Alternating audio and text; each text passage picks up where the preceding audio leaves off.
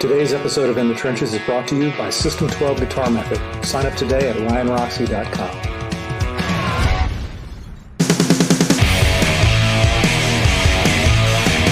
In the Trenches with Ryan Roxie.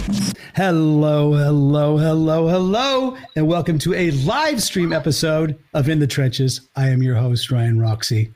What is happening, folks? A special episode today. Every episode special, isn't it? They're so special. First thing I want you to do, you know the routine.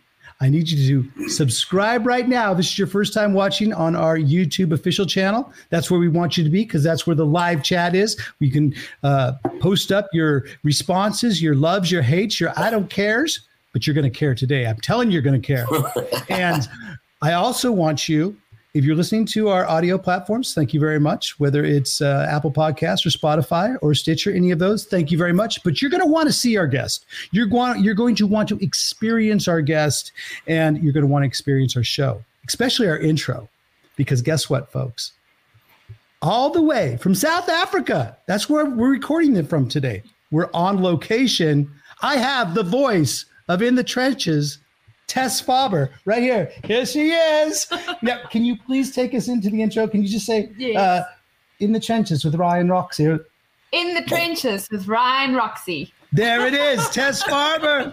So that's the voice of In the Trenches. So, Tess, uh, we're going to have you on as a whole another complete episode, but now Vic is going to give you the hook. I'm going to give you the hook.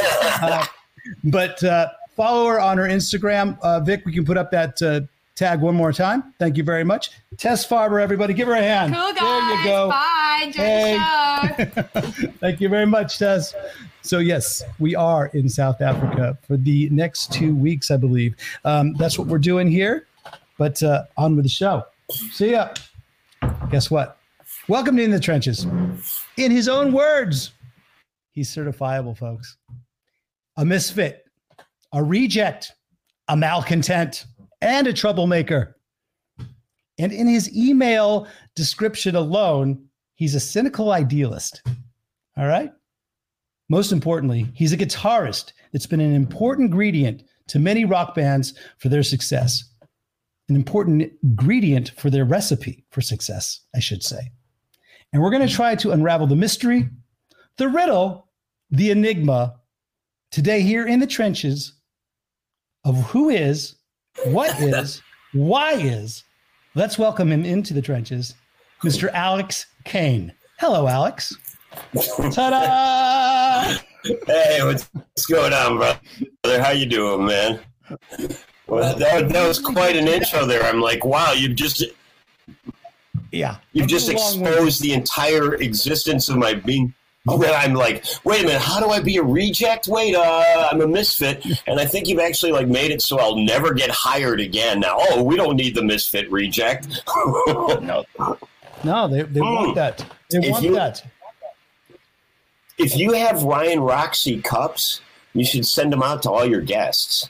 Because, like right now, you know what I mean? You could just be staring at you instead of me. That's an amazing idea. Or I could just put ryanrock.com and say that the, the coffee cups are available for purchase to all our guests as well as all of our That's listeners. yeah. we get like the artist discount, right? right now. Hey, nobody else is, but nobody's, nobody else is paying our bills. So I mean, part of the thing is you got to adapt or die. So I totally back that. You know, so just put the link up. Let's do it right now. I sell like used clothes. Alex, our, our producer Vic Chalfont is so damn quick. You know, he's got the he's got the link up right away. But Oh, did? Today's gonna be- today's going to be a really good one because when I was doing the research for this podcast, I realized you are a prime candidate for being in the trenches. You have been in the trenches for, um, you know, for just like me. Always. We've always been in Yeah. the trenches, brother. I love it. And we speak the same musical Yeah. language in so many ways. And the, the way we start things off here in the trenches, we uh, go back to get forward. So, Vic, take us there. Oh God, no. Chicago roots. That's where I'm going to Yeah. start with. I'm going to say I'm going to say you have Chicago roots um, because I know Yeah. you do. But somebody somebody whispered in my ear that you weren't you weren't born in Chicago. But is that true? Oh, no, no. Were you? Yeah, yeah, no. Uh, well, actually, we we uh, uh, uh, immigrated from Europe, so I was actually born in Europe, and then um, uh, literally what happened was uh, uh, Dad uh, waltzed into a, a really shitty position at a uh, at a, a company called um, uh, oh, what was it, Lowrey uh, which was a, a musical instrument company in Chicago, and uh, somehow he'd gotten their number. And he called them up, and he's got a real heavy accent, right? He was born in Argentina, but he went to school in Germany. Oh, am I there? Uh, he was born in Argentina, but went to school in in uh, in Germany. And uh, he literally called up this company. Uh, we moved to Chicago from Europe, and called them up and uh, uh, said, uh, "Yes, I'm I'm I'm calling you uh, regarding whatever business card or whatever it was." And the guy that he got on the phone actually thought that um, it was somebody who was already employed at the company. This is a true story. Employed at the MacGyver his company. He just, he just grifted his way right into the gig. Well, he, he Respect. didn't know he was grifting. Because yeah, exactly. That's the best kind of grift when you're not even aware of it. And and the guy thought he was somebody. He thought it was somebody that was already employed there, playing a joke on him. He said, "Yeah, sure, come in. I'll interview you." And Dad, being like right, literally off the boat, went down there and got a job uh, in the mail room because the guy was too embarrassed to admit that oh i thought you were you know john that works in accounting or whenever playing a joke when you called. Um, and then he started in the mailroom and then a brief summation of his life. Uh, and uh, he was actually uh, he's uh, uh, uh, in a nutshell uh, which is pretty much. I mean, we can actually end the interview after what I'm about to say. in, in, a, in a nutshell, he's as brilliant a man as he is a shitty father, and he's a pretty shitty father. But that doesn't mean that he's inept at his skill set. Um, other than parenting. And um, uh, there was something th- where they were doing a convention or whatever, and they had a problem with an electric accordion. And uh, uh, he studied engineering. And here's the mailroom guy. He goes, "Oh, I think I can fix that for you, Mister Whatever." And uh, Yeah. he just started his he started his ascent um, in the company. Uh, ended up as Fixing a an accordion. Wow. Well, yeah, that was well, no, like blagging his way in on a on a on a thought to be comedy phone call. You know what I mean? And then he ended up the vice president of Roland. so it's like, what? What is that? Well, Roland is now scathed in controversy. I love it. That's the way we right out of the gate within the trenches. So that means there was no shortage. what happened? Well, there was. Are you? You're there. You're kind of frozen. It's okay. Hopefully, you can. Um, yeah, we're, we're gonna have some Wi-Fi issues today, folks. Hopefully, it's not me uh, down here in South Africa. It might be the Wi-Fi in America today. Vic, am I coming through okay? Give me a thumbs up. Okay. So the thing is, because you were associated with the Roland family, there probably was no shortage of uh, keyboards or pedal boss effects laying around your house. But when was there a guitar lying around, and what was the first thing that got you into the guitar itself? I um, I, don't know, but um, I have a picture that I literally found of me. I'm I'm at my mom's house now. In case anybody doesn't know, I'm taking care of her because of the old age and the pandemic and everything. Um, but uh, so I'm trying to make sense out of the piles of you know. 40 years of accumulation and uh, so i'm going through this pile i find a i find a picture of me literally as an infant, literally as an infant, and uh, I'm holding a ukulele. I didn't, I'd never even known anything about that picture or that attraction to the instrument, but there's a picture of me in black and white because back then there were Vic, dinosaurs. I- I'm going to ask our producer, Vic. Can you put up that photo right now? Of no, do you not have it? Um, okay, so Vic, our producer, does not I have can- that photo. No, Go no, get it. I can get By it. all means. It's- Don't worry. All right. We're, we're going to move All on. right, I'll be- moving on. I'll-. Hold on. We don't want you to go away. We want you to be here because guess what? Oh, okay. Right. has been working tirelessly on other photos because we're moving on to the sort of Chicago scene, and this is one of the clubs that Sure. I, I, I talk about a lot in interviews. For some reason, um, Thir- the thirsty whale is the thirst is the thirsty whale part of your history. Um, yeah, yeah. The thirsty way. The thirsty way. Yep. Oh my vengeance! Holy crap! Now, Wow, I remember. Are you 86th from the? Are you banned from the Thirsty Whale, or do would they still allow you to go in there if it was still a business? And I'm I'm assuming it's not a business anymore. Um, let's see. No, it's a parking lot now. Actually, it's a it's a parking lot. They they they tore it down, from what I understand, and they they took they took all of they took the wellspring of our youth, where we were growing up and learning how to behave like idiots in public for a living.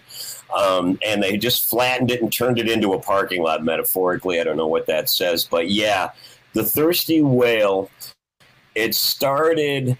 I mean, there was so much of what all of us who came from Chicago um, began at the Thirsty Whale. You know what I mean? Like, uh, uh, and I'm not saying this to be like sensationalistic or whatever, but um, holy shit! Let me hang on. Let me get a glasses on here. I want to see who else is in this ad.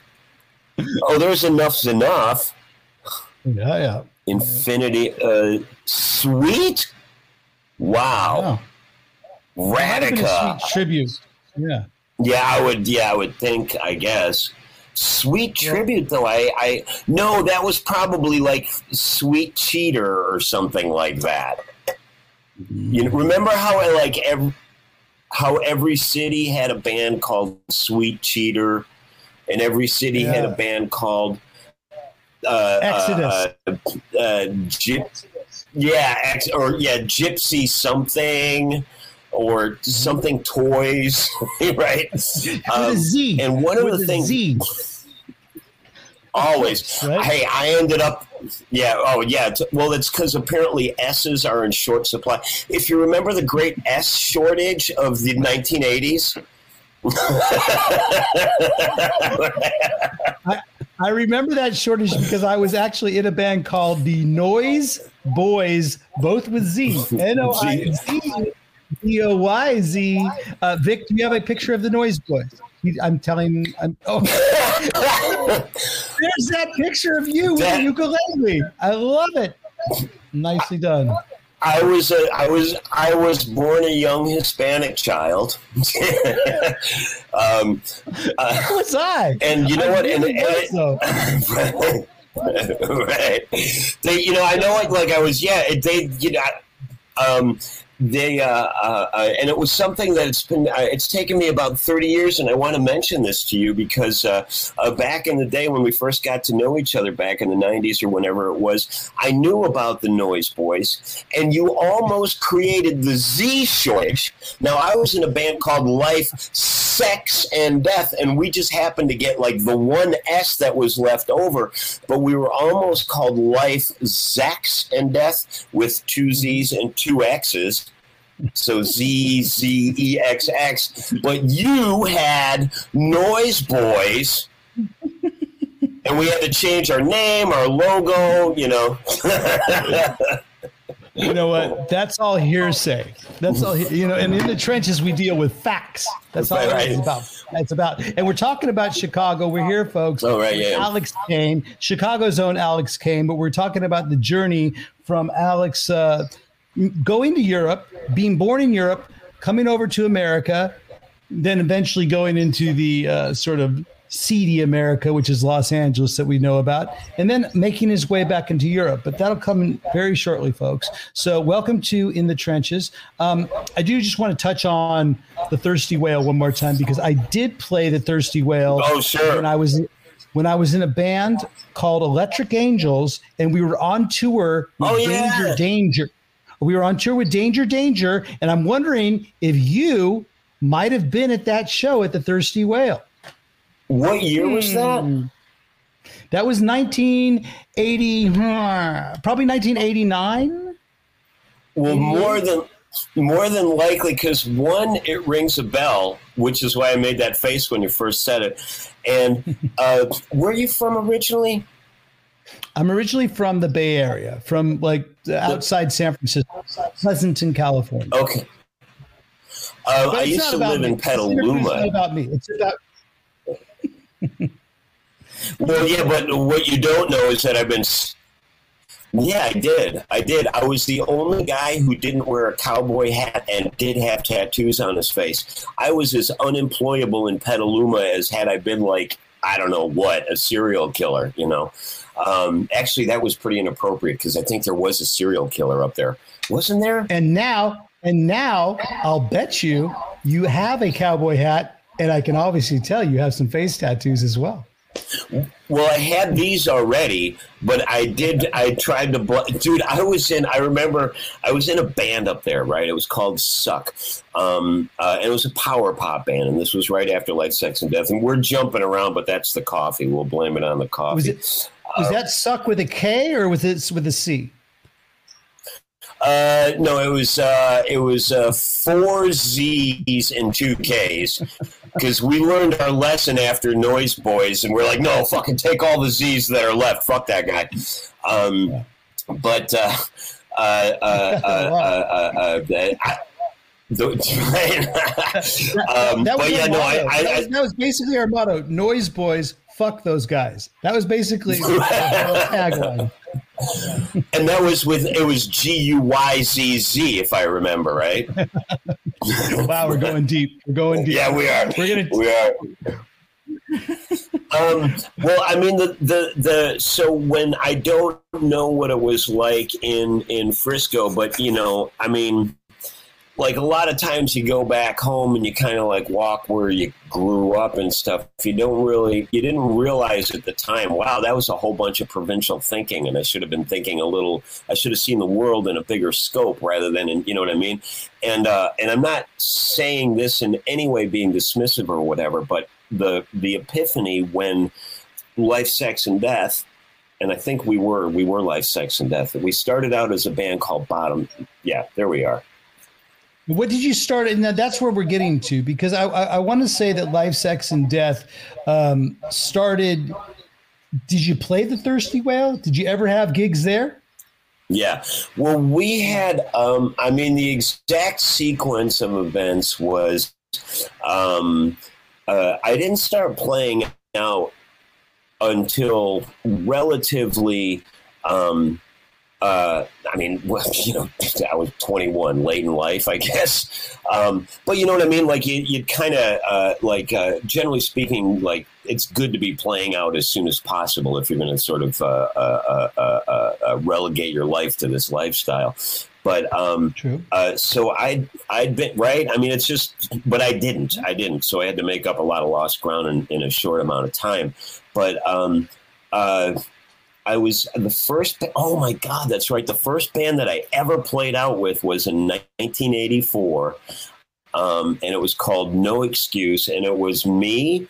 Um, uh, Art Tianis, whom we lost to cancer about 20 years ago, um, Randy Antlept, and Lizzy Lizzy Valentine from D'Molls. Do you remember D'Molls at all? I, I, of course, of course, I do. Lizzy, uh, I think I think Lizzy slept with an ex girlfriend of mine. Um, it might have been. Was he the, the good looking brunette guitar player? Right. No. Well, he was a bass player. Okay. Okay. Bass. play- Well. Okay. Uh, but he was good looking and brunette and kind of curly-ish long hair. No, no. I, I, well, first of all, I would never. I'm no disrespect, but I've never been attracted to Lizzy. So, but that's cool. To each his own. I'm good with that. Well, we're Um, talking about my ex girlfriend at this point, so I, I'm really, I'm just trying to unsolve the mystery. Maybe she said she slept with the with the bass player, but she really meant the guitar player. I don't know. Maybe you know what? Maybe it was the keyboard player. Well, no, oh, that's I- right. D'Moll's didn't have a keyboard player. They have a keyboard player. um, I think it may have been the. I think it may have been the drummer though, because he had, he had curly hair, and while I wouldn't necessarily classify him attractive, um, uh, but I get it. Uh, Well, let's, let's, let's immediately stop. Let- uh, you know what? Let's immediately stop making this podcast about my ex girlfriend sleeping with me and move on. All right, let's talk about my ex girlfriend that slept with him. Who didn't? It was either D'Moll's or the Noise Boys. Well, re- I mean, remember when we were little and stuff, and it was like, I mean, it was just, I mean, we came up in the 80s, so anybody who didn't come up in the 80s didn't really experience like self destruction. There it is. That's actually a picture from my first gig right there. That Um, actually might be I- the remember bass it player was- of D'Moll's. That actually might be the bass player of D'Moll's. We don't know. Well, and we can still bring the girls up on charges if that's the case. So it's a win-win, basically. Um, what do you mean he got his show canceled? I was only on there once. Um, but uh, trying- every okay. We're, I think the point is the takeaway from this is what you're trying to say is that in the '80s everybody slept with everybody. All right, so let's just leave it at that. Everybody, and it was.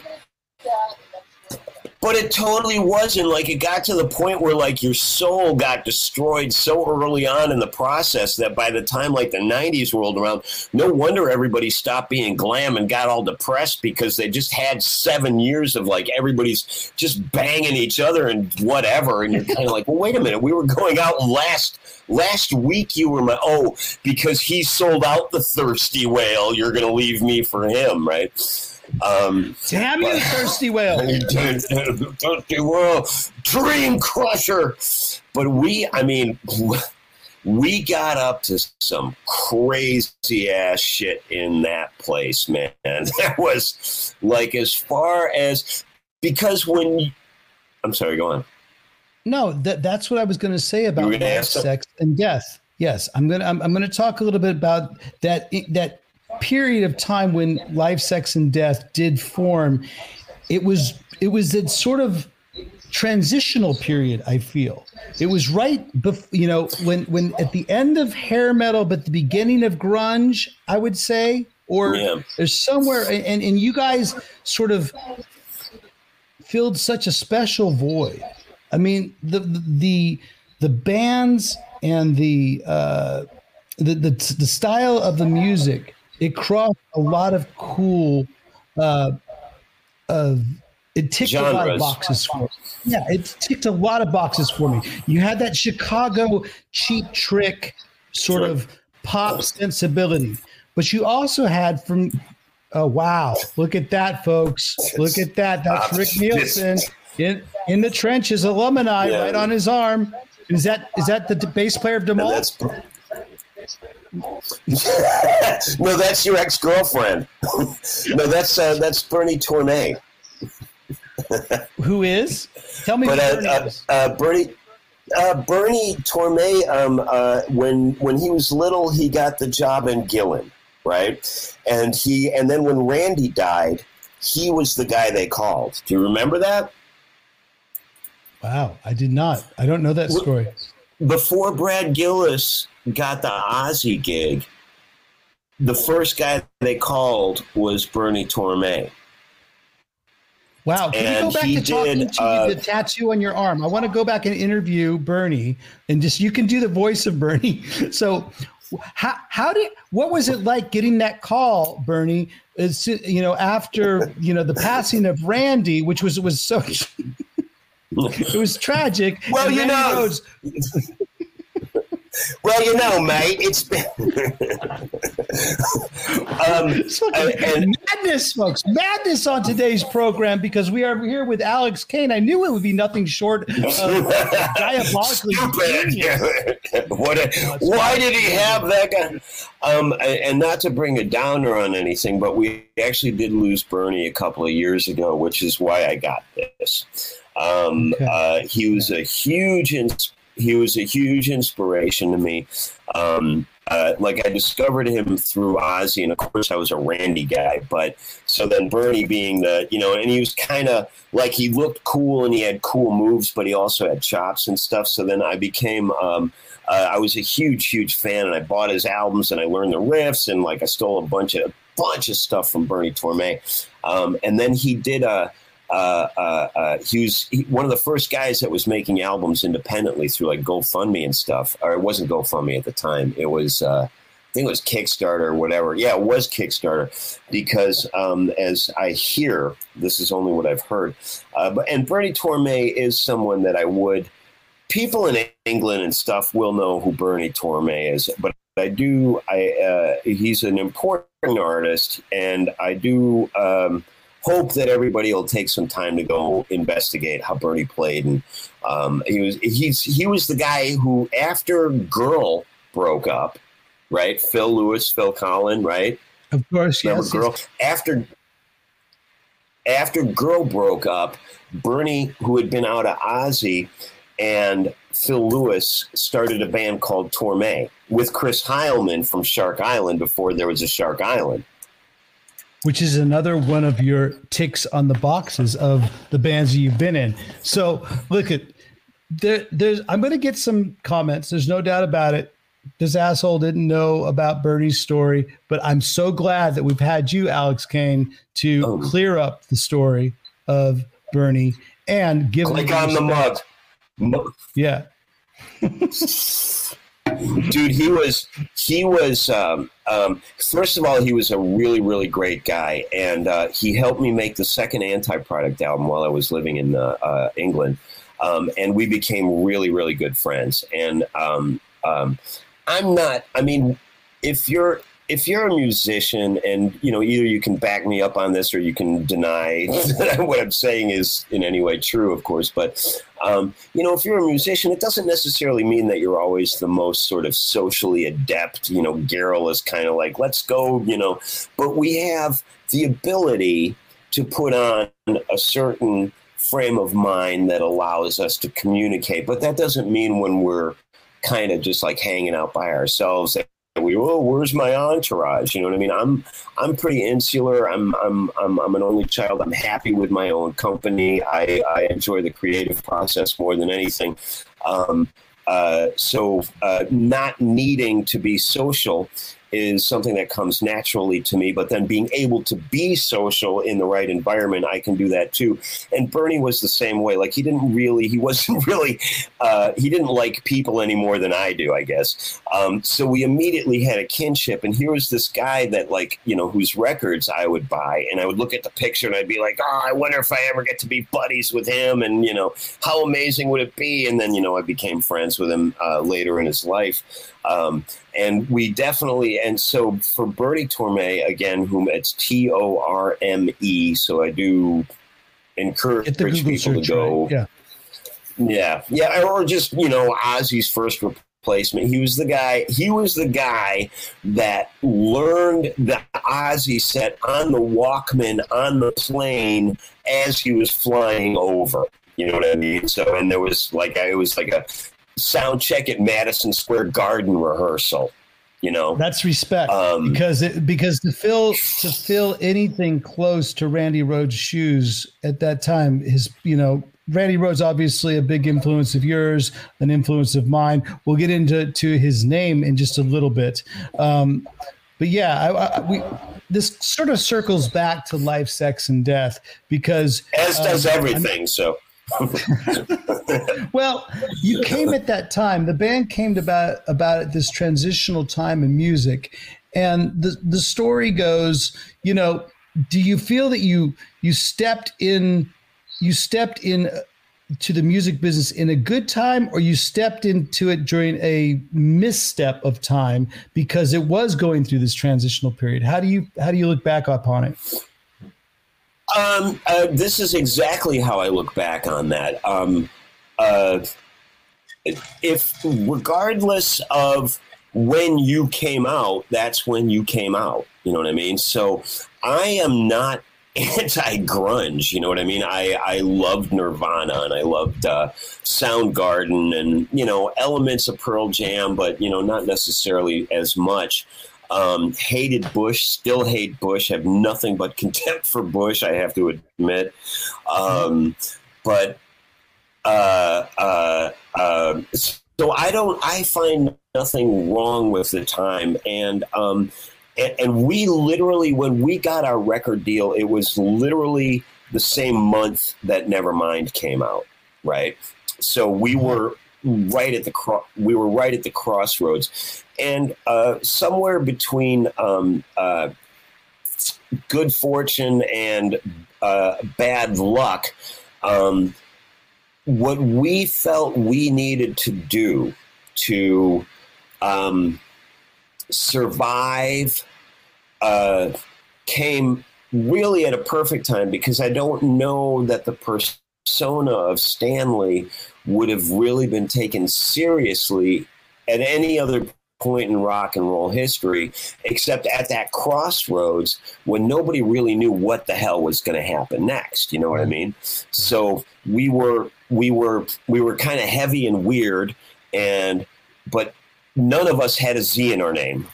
Thanks to you, by the way. Thanks to me. But the thing is, you know, I, I, for one, let me have let me count counter you with a couple points. I'm a little bit surprised that you were so anti-Bush being that you were born in the 60s like myself and you grew up in the 70s so we all had our dad's playboy magazines. So there was plenty of bush to go around. But now hold on. Now that's my first point. My second point is you know coming from chicago you guys you know you guys had a bit of i would say it wasn't 50-50 cheap trick cartoon versus you know it was like basically in, if you took the cartoonishness out of it and turned it into like this weird um, Hunter S. Thompson novel and made the character that, but but like you know completely what the acid trippy like. Then you had one quarter of that, and then you had three kind of the cool rock and rollers. And I and I remember back in those days, you were pretty much the lead interview that would do most of the talking. So you were it, it was a little bit opposite of Cheap Trick in the in the way that uh, Robin Zander never did uh, you know interviews back in those days, even though he was one of the you know one of the rock star guys. But you you being the cute Robin Zander sort of figure, but you were also very well spoken. And you know, you were riding high a little bit because of your, you know, of the whole entire scene. I've seen you front most of the interviews back in those days. Um, well, let's see. I mean, okay, so I'm really loath to attach ego to anything just because I think ego destroys. But so let's just assume that I'm not basing this in ego because um, uh, I'm not. Uh, it was, you know, I was a little bit more experienced than the other guys. You know what I mean? I'd I'd been in more more stuff, right? Um, but uh, the exact sequence of events was no excuse with Lizzy from D'Molls, ex girlfriends notwithstanding. Um, and uh, and then he introduced me to Chris Stan, uh, Chris Stan, which is Stanley's real name, is Chris Stan. Um, and he'd always been telling me about, oh, you got to meet my friend Chris. You got to meet him. He's so creative, this, that, and the other thing. And I met him at the very first show, ironically enough. Chris Stan was at the very first show I ever played in my life. Um, uh, which is tell. No, no, no, no. Actually, no. It was uh, it was for we were no excuse was in a uh, battle of the bands. There it is again. we should put tattoos. Photo, Vic? well, or the next time, put some tattoos on the face, so at least you know we know if it's Ryan or myself. Um, exactly. But uh, and uh, uh, uh, it was for a, a, battle of the bands, which was on a cable show. And so the very first show that I ever did, there was a bunch of fucking uh, cameras up my ass and in my face and whatever, and you know, and, and so I never had time to kind of be nervous. I was like, all right, you're on now.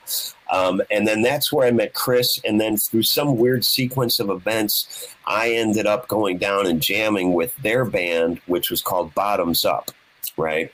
Um, and that was Chris. Chris, um, Billy Garr, the bass player from Life, Sex, and Death, different drummer, different other guitar player, Dave Jessel. Dave went on to uh, become a, a, therapist. And uh, it's not coincidental. Like, he was like the only way that I can get through my life and all of this PTSD from working with these motherfuckers if I go into therapy, and meaning that I became a he became a therapist, and we we still actually call him up. You know, well, look, I'm busy living in delusion. Can you be honest with me? Because I can't. Um, and uh, uh, uh, so anyway, that formed that formed bottoms up, and, and it was obvious that Dave was um, intending on a different career tra- trajectory, and he's got like the beautiful life and everything now. So. Is the right choice, and we three free therapy. So there's a, an added bonus to that. But um, and then uh, then I joined Bottoms Up, and then Jim Bashaw, the drummer at the time, had started playing with some other local bands, so there was hatred and rivalry between whatever. I think he maybe it wasn't D'Molls at first. Maybe maybe it was hold, D'Moll's that he right left now, us for. Because one of the bands, another band uh, in the trenches favorites that we've had on. We've had Chip Z'Nuff on before. You were in Enuff Z'Nuff. Was this before Life, Sex, and Death? And yeah, was it during well, around that whole time? Well, the exact the exact sequence of events was um, I got in Bottoms Up we gigged around Chicago, Thirsty Whale, and whatever, you know, and started to. I mean, we never, like everybody in Chicago in the mid 80s, was doing either uh, Motley Crue or Iron Maiden. Right, and more so, uh, more so, um, more so, the Maiden thing than the Motley Crue thing. Something about the Midwest and you know industrial town and all of that. So more people were kind of doing the Maiden uh, metal kind of thing, you know. Um, and uh, um, uh, so bottoms up was the antithesis of all of that. We were heavy, but we were based in like if the Ramones and Cheap Trick were ACDC with like kind of juvenile lyrics. That's what Bottoms Up was. And not juvenile and like, you know, we're idiots, but just like, you know, like we had songs like She's Got Nuts and, you know, things like that. Um, and that was all Chris's material, by the way. And, um, yeah, well, I mean, uh, and then so I got in the. Death, when Life, Sex, Sex and Death took off, obviously a lot of those song titles, what are your most pop songs, you know, fuck this. Fucking shit ass, yeah yeah. fucking shit ass. Yeah. Well, you know, uh, well that that kind of that dovetails with everything real nicely. I mean, uh, it, the sequence of events, and this will kind of sort of backtrack in a logical way, but the sequence of events was no excuse, Enuff Z'Nuff. Uh, no, no, no, no excuse, bottoms up. Then, and this, I don't know, you know, you know this, but like my first sort of big regional touring gig, I replaced Michelangelo Batio I know. You're like, I, this Michelangelo? Are you, are you like, serious? And you're hand to God. There's pictures.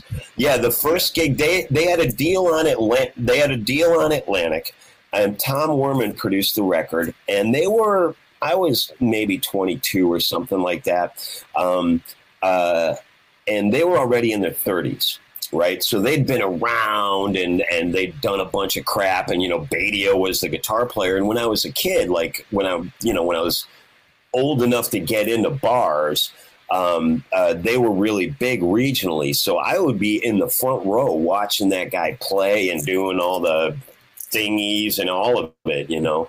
Um, and just he was like the um, the the the local guy. You know, he was our Eddie Van Halen or whatever. Like he was the sort of the uh, the the, Vic, the leader of the charge or whatever you. picture of Michelangelo. He's shaking his head no.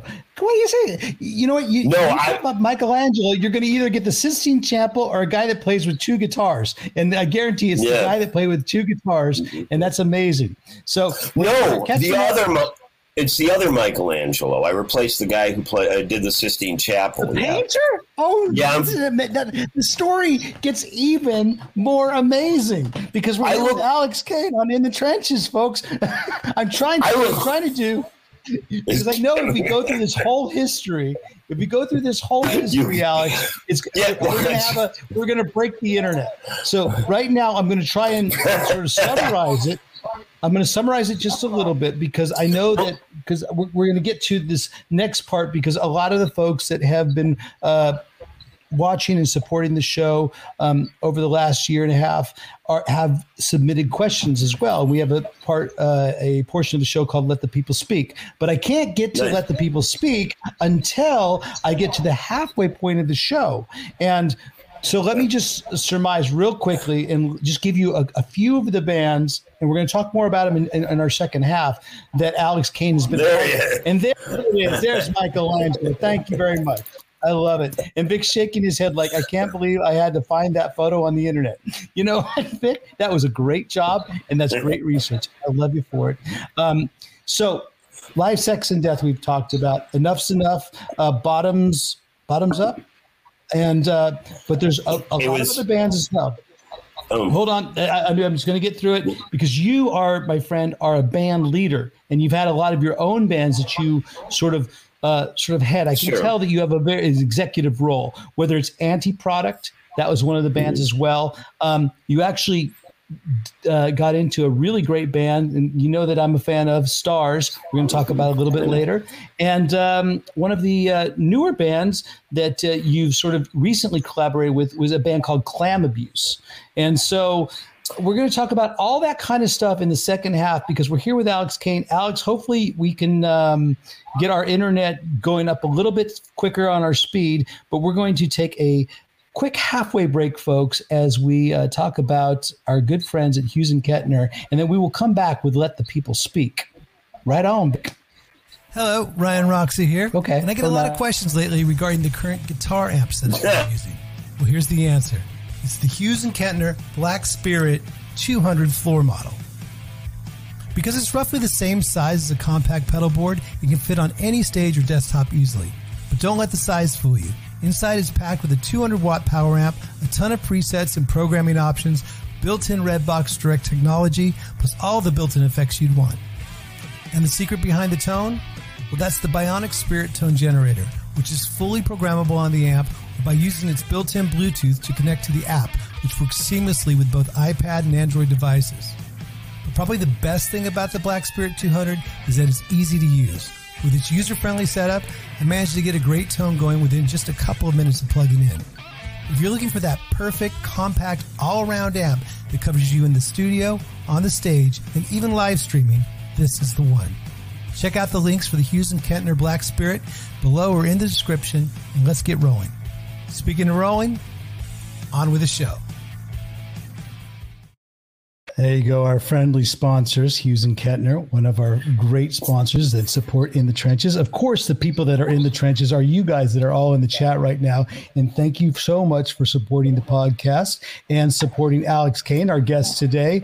Um, Literally. lead guitar player, guitar player. Um, I mean, do you consider yourself a lead guitar player or do you just consider yourself guitarist? Because I know that you've been in a lot of one guitar player bands. You're just like a, you know, masterful guitarist. Uh, prostitute, I think, is the word you're looking for. Uh, or or prostitute. Um, I mean, I uh, uh, uh, okay. I mean, the only reason I really get, had to accumulate any chops was uh, because of the Michelangelo Batio thing and the time. You know what I mean? It was the the '80s and whatever. Uh, uh, but that made me work on getting chops. You know what I mean? Because I'd been like punk rock, cheap trick guy. I'd like creepy, weird things um, that were not commonplace. Um, and uh, but so taking Batio's place made me sit down and woodshed and woodshed and woodshed and woodshed. I will say this: I do think you are a better musician for living life and taking the information that you learn from your experiences and putting them into your music, rather more so than showing how many uh Tori's gonna fucking bite my head off. Uh like I'm not a big I'm not a I'm not a I'm not a sweep guy. I, I view sweeps as really slow chords, right? right. Um but uh uh so um uh, so it, it, that to me was a little again sort of like ego driven or something. Oh i'm faster or whatever. But then i did have to get a certain amount of chops and stuff. But i was always drawn more to like adrian belew and and kind of weirdo guitar players that maybe weren't as technically technically uh, proficient but had ideas. Because i knew Outside i was never going to keep up with paul gilbert that's kind of for better or for worse i like that. I was in life sex and death so i do have proof that i'm not johnny come lately to weirdness. Like to me like we thought that we thought that stanley and the way he was presenting himself we kind of thought oh my god isn't that like such a real obvious sellout move? Like we genuinely thought that was Mm, it's kind of obvious, you know, having a guy dressed like that running the band just to show you. Um, uh, so anyway, So you, that's you, uh, you thought it might it might be gimmick or what? Did, what were you thinking? oh no, I can. I mean, I, I, I There was no gimmick speaking out of involved with. Stanley, right? Or not? Well, okay. Uh, well, um, how do I put it? Okay. Um, he came from a wealthy family. Okay. Um, and we all, and you might remember this. Remember the Oakwoods? Of course, the Oakwood. Remember the Oakwood? Yeah. They actually Yeah, exactly. The, So- the Cokewoods. Yeah, well, at the well, we we didn't move out till 1990, so that was a little bit on the back end of that whole scene. But um, Okay. uh, uh, and it was it was five of us living in a studio apartment in the Oakwoods, right? So it was the four of us in the band, and then our buddy, yeah, and it was literally and I, hand to God. The studio apartment, it was five mattresses that we had garbage picked on the floor. And there was a little pathway that led from the front door through all the mattresses into the kitchen and the bathroom. And we were living with stanley like we were all living together. And um uh it was, it was- but here the point of that though was that every night every night at 10 o'clock pm he would get up again, coming from an opulent background, he would get up at 10 o'clock at night and he would go and hang out with his friends on the streets. And they accepted him. And he would come back at, you know, 10 or 11 the next morning. And, was, you know, that was real. That was real life. It was, You, you you could call it method acting. You could call it, uh, you know, but it was it was you still had to sleep in the shit, and you still had to Yeah. Well, and you know, and and and this is the part that I'm a little loath to kind of. I mean, I hope I'm not exposing uh, Stanley or whatever, but I think, I mean, when he did that, he gave us one of the most interesting characters. Or you play with Alice Cooper. He's not always cutting his head off 24 7. No, Gene Simmons but- isn't expected. What? Oh, no. You said Okay. but. I'm waiting I'm, for. I, Are you gonna, am going to say, but the thing is, when Alice Cooper is on stage and he becomes Alice, you don't want to fuck with that guy at all. I don't. I, I stay away. I stay as far away from his swords and stabbing as, as possible. And I'm sure that there was a, a huge uh, level of commitment on Stanley's part that it, it wasn't faking it at all. Um, well, I can say this, for example. Um, um, I remember one specific night we were on tour somewhere, um, and we'd all went out. Maybe we had a day off the next day or whatever it was, and Uh, and so we were like, we we'd met some kids at the gig, you know what I mean? And they were like, hey, we're having a house party. You want to come over? And like, it was, I don't know if it's a Midwestern thing, but we always, we always wanted to be the band that we never had. You know what I mean? So, like, I always wanted to go to a Cheap Trick concert and ask Rick Nielsen if he wanted to come to my house and have some beers, right? but he never did. And I'm still emailing him, come on, Rick, beer, Phoenix, let's go. and, uh, um, but uh, uh, uh, so we were, so we said yes, and we all went to this kid's house, and you know, and and we were hanging out with the kid at the kegger, and uh, and Stanley was shit faced. I mean, drunk, stoned, just wasted, completely, completely in character. Wasted, completely in character, and and that was sort of concerning to me because, again, I mean, I'm not diminishing the other guys' role in the band, but I mean, the, the, the creative nexus of the band was me and him. You know what I mean? Uh, right. Generally speaking, it was like my riffs and my arrangements and stuff and and then he would sing on top of that. And there was some bleed over like rise above off of that record. That was all stanley. I had nothing to do with it. But like telephone call and we're here now and stuff is is pretty much just my work. And you know he had some words in the verse or whatever. Um, but i mean so that we had to deliver the goods as far as the songs go. Now being into cheap trick and whatever uh, the idea of having a, a band that didn't look like we all belonged in a band together. You know what I mean? Cheap Trick, because you had Rick and Bunny, and then you had Robin and Tom. So, in a weird way, we thought Stanley was sort of the next evolution of that of thing. I was trying to get at earlier. Yeah. That's why I kind of circled around back to that, actually. Um, but um, uh, so it made total sense to us. And in, but the thing that, again, to sorry for the tangential thinking here, but uh, how do I put it? Okay, so there was just like people have, um, does that okay? Just like people have um, issue with parents and stuff. Uh, Chris had those with his dad. Um, and I do know for a fact that um, his father, when he was still alive, whom he lost early on, had said to him, uh, You're never going to be anything more than a no good, dirty bum. His dad had said that to him. Wow. His dad, thank you, exactly. Then his dad passes away. There's never a resolution to the damage, or I would even say abuse. You know, it's not for me to say, but I mean, you don't say that to a fucking person, you know. Um, and again, it's not for me to say, but he did say it to his kid. And I think in the weirdest way, and also we all knew and this kind of goes back to another point you've made previously. When we first got together as Life, Sex, and Death, it was the late '80s, so grunge grunge hadn't um, grunge hadn't. I like this dance we're doing here. Grunge hadn't stepped in yet, right?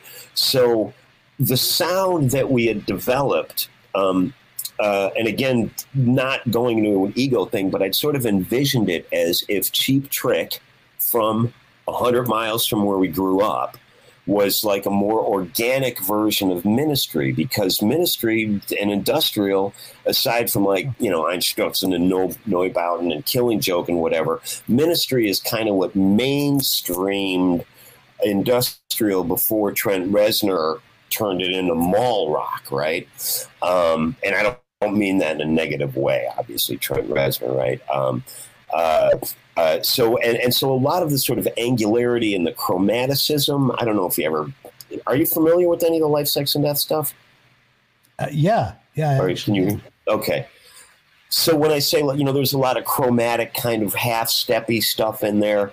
Not that like your audience is going chromatic half step. What the hell are these clowns talking about? Um, but uh, and and also the sort of quarter note snare thing. Uh,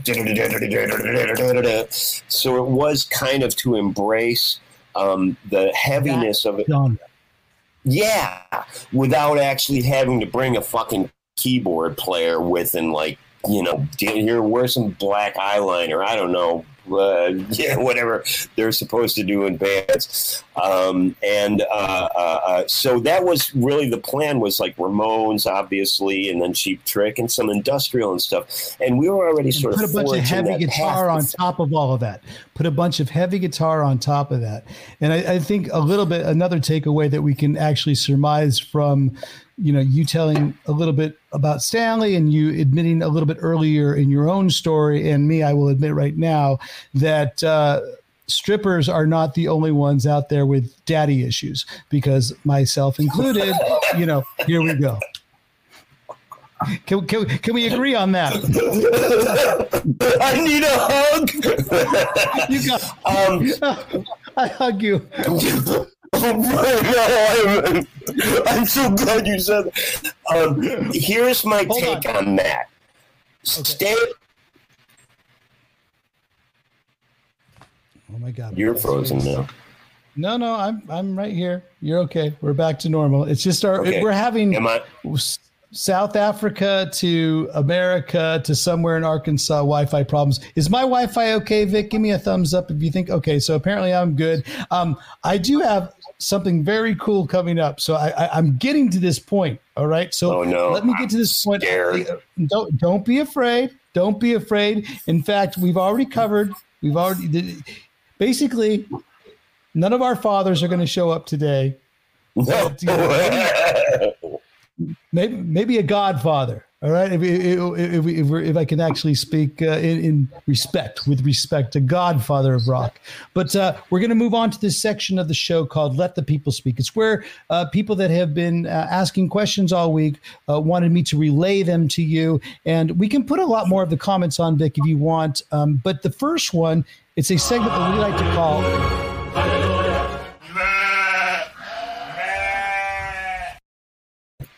There- Nobody's a- Nobody's offended by that. What? Oh, it- it's, it's not. It's not supposed to be offensive. What's wrong with being sexy? Um, all right. So the let the people speak starts off with our good friend Rob Lane, who you've had the pleasure to be on his podcast. oh. Oh yeah, he's got a great podcast himself, Rob- folks. Rob Lane at Straight to Vid. That's his. Uh, that is his candle. He asks, uh, "What was it like relocating to the UK with AntiProduct? Uh, the AntiProduct fan base and the scene in general were really cool back in those days. Did that lead into clam abuse. So just to cut a, a long story and make it longer, um, after after the uh, experience with life, sex, and death, and, and you know the bands that followed after that, you did move and relocate to the UK. So you can answer it from there. Um, I certainly will, and I would just like to say, uh, Rob's actually a really, a really clever guy, and uh, I, I feel that part of the reason that he's asking this question is that I tell everybody that he was actually in AntiProduct. He was one of uh, two people that we were going to get as a bass player, and I, me and Rob, we've known each other for a long, long time, and there's very few people that I. Uh, uh, I, I hold in, in as high a regard. I love Rob, and he's been a, a good friend for many, many years. Um, Well, you, you Um, know that Rob, the exact- Rob Lane playing in Rob Lane played in uh, my solo band on the UK tour as well. So you, we have a connection there. And Rob Lane is a great bass player as well as a bass. great podcaster. And a and a great guy and really intelligent and he's like he's we, musicians have a reputation as being kind of flaky and whatever not rob lane. If he says something that's how it is. Um, and uh, i've got nothing but so this is turning into the rob lane show now. But uh, so ginger ginger uh, and another another Hearts. band aside from Ant- yeah, which if you're not familiar with the Wildhearts, I definitely suggest go checking the Wildhearts out. This guy, I mean, he's a fucking machine when it comes to writing. He's he's a machine, dude. Like you, when we did this clam abuse album that uh, uh, uh, Rob is talking about. We literally wrote the whole record in an afternoon. Yeah, there it is. We literally wrote that whole thing in an afternoon over a bottle of wine and a bag of weed. Um, and that's uh, hand to God, I'm not making it That up. should be one of And the song titles, to be honest with you. I, it's a it's a bonus. It's one of the bonus tracks. Um, and and we literally we like we demoed the like we just you know he would have like a verse and a chorus and I'd put a bridge in. I'd have a verse and a chorus. He'd put a bridge in, and it was it was pretty exciting. I mean, I've never had that experience before. We're writing, and that was when I was still living in L.A. Um, they brought me over to England to record the Clam Abuse album, uh, but I'd already had a version of AntiProduct in LA at the time. Um, and we were already doing some of the AntiProduct songs, Bungee Jumping, People Dying, Hey, Let's Get It on a few things. I don't remember all of them. Um, But uh, but hand to heart, um, the AntiProduct ban and clam abuse do have a synergy to me, and I'll tell you why. Because I, I feel that uh, that's a hold on there, Vic. Uh, AntiProduct uh, basically had a Archie's and ABBA meets Slayer plasmatics, if you will, and and I, I have always felt that perhaps that anti-product vibe, which eventually led into clam abuse, um, had a bit of a Richie No, oh, Stotts. yeah, okay. Now, can you say that Richie Stotts had any influence on you at all, or not? um, well, uh, How can this man not have an influence on you?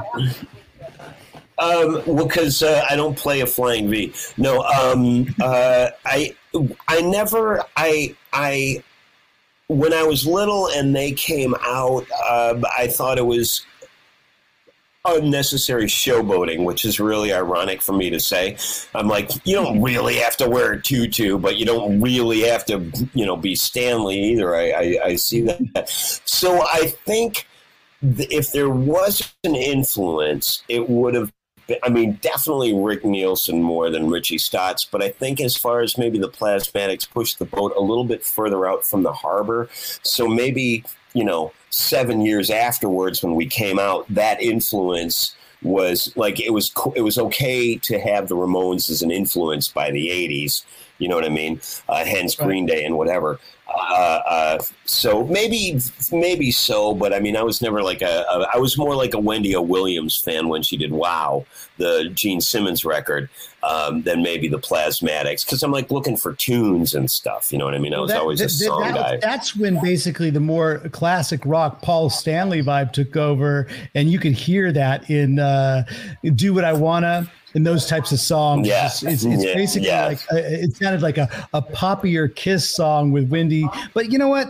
My respect, Exactly. To, uh, my respect to Richie Stotts for for for uh, committing to the tutu, and um, I believe there's an old what was that talk show? Tom, uh, what was it? Tom Snyder? something. Snyder, Tom Snyder. Snyder. If you watch Plasmatics, if you YouTube Tom Snyder on the uh, the Plasmatics on the Tom Snyder show, you will be amazed. There is so much Rick Nielsen in Richie Stott uh, uh, Stott's sort of performance. I bel- That's all I'm saying. I believe that. So, so when I then when then when I'm listening to clam abuse doing the research for this uh, this podcast today, um, I listened to a version of the Partridge Family. I think I love you, and I immediately think of the Prodigy.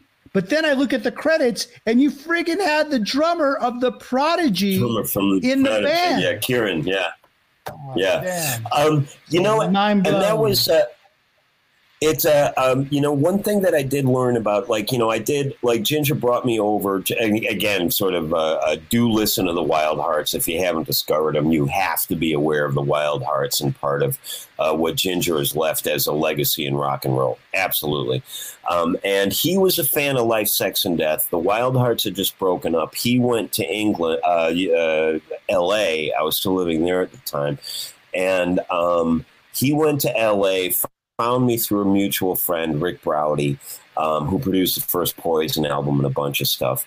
Um, and uh, so uh, we started palling around, and just like me and you, it's like Starz, Sparks, Cheap Trick, like everything that we share. I mean, we all have the same record collection. Um, and then so he brought me to England. We did the clam abuse thing, um, and uh, not necessarily okay this is one of the things that when we were talking about daddy issues, um, stable, balanced people don't make good art. They don't have to.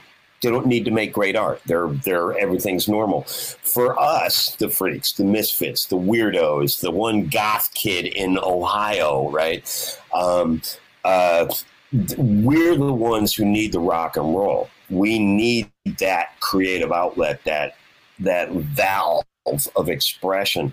Um, and um, uh, when we were doing clam abuse, and I don't, it's politically incorrect, so forgive me, but we were shit faced, wasted throughout that whole record, right? Um, and I'm not one to deny that being adventuresome is actually a good way to make art, obviously within reason. You know what I mean? Um, meaning you want to be alive to say, I did that. um, yeah. Um, and uh, uh, uh, but I mean, we were definitely so, and that sort of opened my mind to because when you're in the states, you know this. You don't show up to the gig late. You don't show up to the gig wasted, or you don't have a fucking gig right? You can't do that. Whereas England, it is much more of a free for all. You know what I mean? Where you can still, you can actually, you can be wasted and do a good show as long as you know I'm wasted. I still have to do my job. Not that I do, but I did, right? and so when we when I got to England, and when I got to England, so it was you know it was a much more uh, uh, tumultuous time. Yeah, yeah, and that's not a bad thing. It's like as well. Look at Alice Cooper; he wasn't sober his whole life. You know what I mean? And those early records created the legend that is still being created. You know what I mean? Yeah. So I get. And uh, and and he doesn't he doesn't deny it or turn his back on it. And it made some great art. And he still makes great art because uh, he, that's just the kind of person he is i guess. But um, you'd know more so than i. But uh, so you know anyway there is a place. You said hunter s. Thompson. He wasn't going to church every sunday. Obviously it's about everybody gets uh, everybody gets one chance for free at young and beautiful. Everybody got that one shot. What do you do after that free pass is over. You know what I mean? That's the determinant factor, which is why I think for dudes like me and you, it's not about like if you thought back when we first started dreaming this dream and we were 16 or 17 or however the fuck old it was when we had we nothing else could make sense to us um, we never thought we'd be this when we were in our 50s right no. And I look at Iggy Pop and I look at Alice Cooper and I look at Steven Tyler and I look at these fucking guys, David Bowie when he was still with us. We're not cool until we're cool at 70. And your boss kind of made that a thing. You know what I mean? The bar. Well, see, the bar the bar is set the, the, bar is set ultimately by Mick Jagger and Keith, I think. And and then if if the guys that you know, at least my boss, if, if he can, if he he says he wants to tour five more years than that, which I'm happy about because then it'll give me five more years of employment. I'm great with that. Awesome, but uh, you know, so so I think Mick and Keith are sort of setting the bar. Um, I'm going to move on because honestly, I don't want. I'm getting a, a little long-winded with this, but at the same time, I'm enjoying the conversation that we're having with Alex Kane here on In the Trenches. And everybody, thank you very much for hanging in there there with us in the actual chat. If you're listening to us on an audio broadcast, uh, make your way on over to Ryan Roxie Official and then just hit that little subscribe button right there. There's Vic. Thank you very much for hitting that. Um, really quick, another question from Let the People Speak. And then um, I think I have a special person that wants to come on um, and ask a question himself. But at Kip Smith, uh, how has spending the last year in Phoenix as opposed to touring uh, changed your approach to writing, collaborating, and with others uh, performing your music? Uh, that's uh, uh, Kip is actually a friend of mine as well, and that's a brilliant question. Thanks for that, Kip. Um, significantly, it um, um, uh, uh, a, a, a, tiny little backstory, and I will keep it brief. But um, uh, AntiProduct was, to the best of my knowledge anyway, um, one of the very first bands that was fan funding, which we began in 2000. Um, at the time, as I'm so fond of saying, it was still referred to as uh, not that Anti Product. That's the other Anti Product. The one where uh, I look. Vic! Vic! Vic! Come on, Vic! Vic! He's holding his hands up in the air. Thank you for that. Show's off. I'm going home. Oh, wait a minute. I am home. Um, well, there was there was another band called Anti Product as well. That was sort of a crusty punk band. And when I first got my version of AntiProduct together, I actually approached them because I wanted to do a tour of Anti Product versus Anti Product. Um, uh, I thought that would have been like a funny thing, but it never came to pass. They'd broken up by then at the time, and that's that band there. Um, and like their Vic, fans do you have, are do you have like an album really. cover shot of that? Uh, that that that anti product actually has some really earnest fans because like when they mistakenly see my anti product they get really shitty. Oh this is what music everything that's wrong with music and blah blah blah blah. I'm like what a band with three women playing ABBA Slayer hybrid music with a guy who looks like a cross between Gene Simmons and Kermit the Frog. You're saying that's what music has come to? What's Um, there not to like about that? But uh, let me, let me I, I know, but I don't fuck people. That's, you know, seriously. Um, it's I it's I, humanity as a concept I'm totally back, but in practice and when it's not a theoretical construct, people are pretty disappointing on the whole. That's why I love animals and don't eat them. But that's another sidebar. Um, uh, but so uh, in not being enjoying my solitude and enjoying taking care of mom um, and not knowing how to get through trying times, unprecedented times, ah, catchphrase mania. Um, uh, uh, you you adapt or you die. You adapt or you die, which is why when we were fan funding in 2000, that was what I needed to do because nobody was going to sign an, uh, give a record deal to an ABBA Slayer hybrid band with three latex clad chicks and a guy who looks like Gene Simmons meets Kermit the Frog fronting it, singing about dead bungee jumpers. You know what I mean? That doesn't scream the next Nickelback.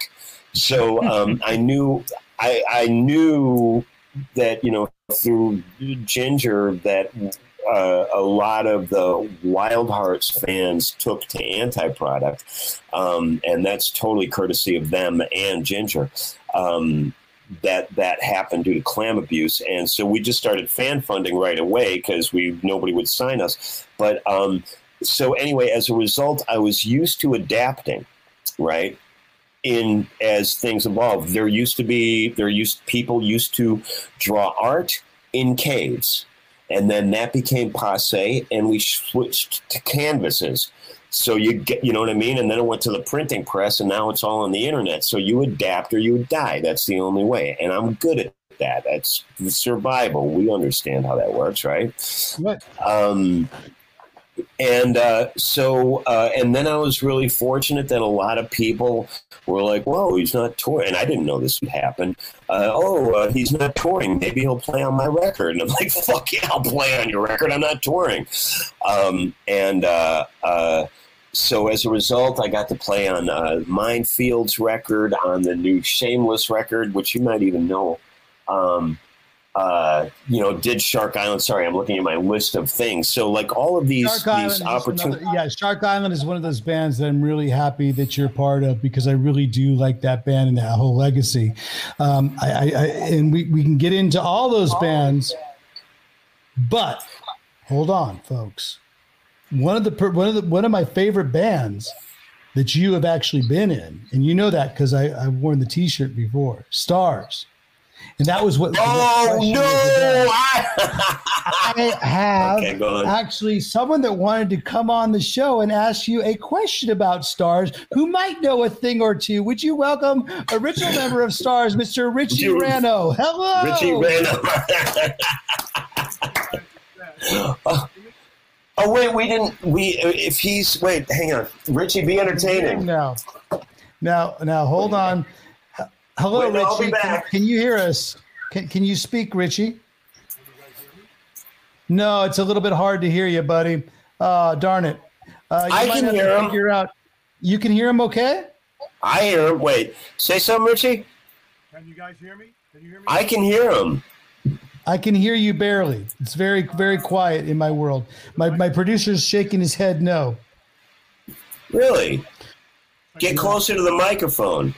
I don't know where the fucking microphone is. It's I, He's a guitar player. Come on, it, uh, come on. It's right here, buddy. all right, I'll just shout. okay. No, Sing it, shout it, doesn't matter. okay, See what I- now hold. on. We might have to. We might have to have you come on and back on again. Sometimes that'll work. If, if we can get you to come, uh, get you sign back on again, we'll try But it one I more can- time. I And hear Hold him. on. Everybody hear it. Everybody, if everybody can hear it, then uh, let's see if he can. Well, I- look, a lot of people are saying that you can hear you.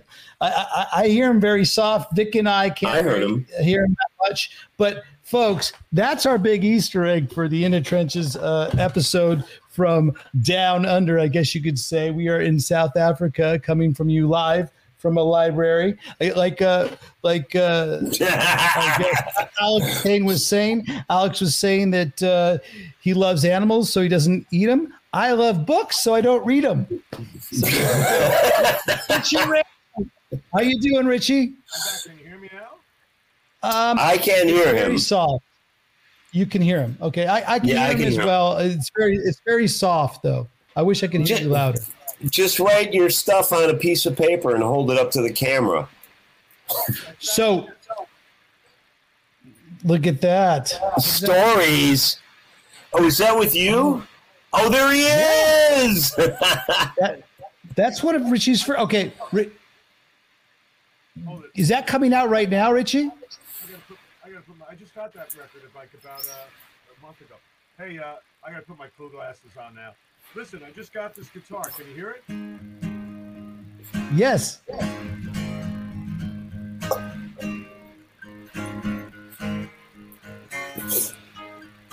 Anyway, just got it last night. I love it when he plays uh, the bridge from "Don't Go Away Mad" uh, like that. Hey, can The folks. you hear me now? Yeah, it's it's. It, I mean, I can barely hear it, but I can hear it, and it's fine. And it seems like everybody in the in the chat can hear you. So you know, screw it. I, I can I can just play a little bit. A lot of people are saying, "Hey, Richie Ranno, your buddy Brian K. Erickson." Um, little history: uh, Starz, four studio albums, uh, a multitude of albums over the years. Uh, I, you know, these two guys play together. I've been big fans of both of them, and I thought that it would be really nice to have, you know, basically Richie and Mr. Alex Kane on the same screen. Two fifths of Starz right here, man. Lucky you. You're welcome, Ryan. I'm gonna now. I'm blasted and I'm shit faced right now, Alex. Stable balance is. Never. That's my drink. Well, Doing advertisements. So listen, I want to tell you guys, you two guys are the greatest. And I met Ryan like uh, a hundred years ago when he was in Electric Angels at a uh, an Aerosmith show. Do you remember that, Ryan? was it the one that was way out in the island? No, it was uh, Meadowlands Arena. Yeah, Meadowlands. Wasn't Meadowlands way out in Long Island, right? No, it was way out in New Jersey. It's just you know. Meadowlands. Meadowlands, Long Island. I lost you Wait. guys. I can't see you anymore. No, no, No. you got. Don't, don't be afraid. Don't be afraid. It's our producer playing tricks on you, dude. He's playing mind games with you. I don't He- want to that big on any screen anywhere. It's too much. He's being a director now. He's going through his Francis Ford Coppola phase on your time. Now, I gotta say, I hope everybody can hear me. But anyway, Alex, that Bernie Torme on your forum, that's that's beautiful, man. He was a great, great guy, and I met him through you, and we became pretty friendly. We stayed friendly on online regularly. And Was that from? Was that from the birthday bash? Ginger's birthday bash? Yeah. Yeah. Okay. Yeah. I have to explain to you one thing. Oh God! Here now, uh, what? This is where he fires me. Watch. That's our soundbite.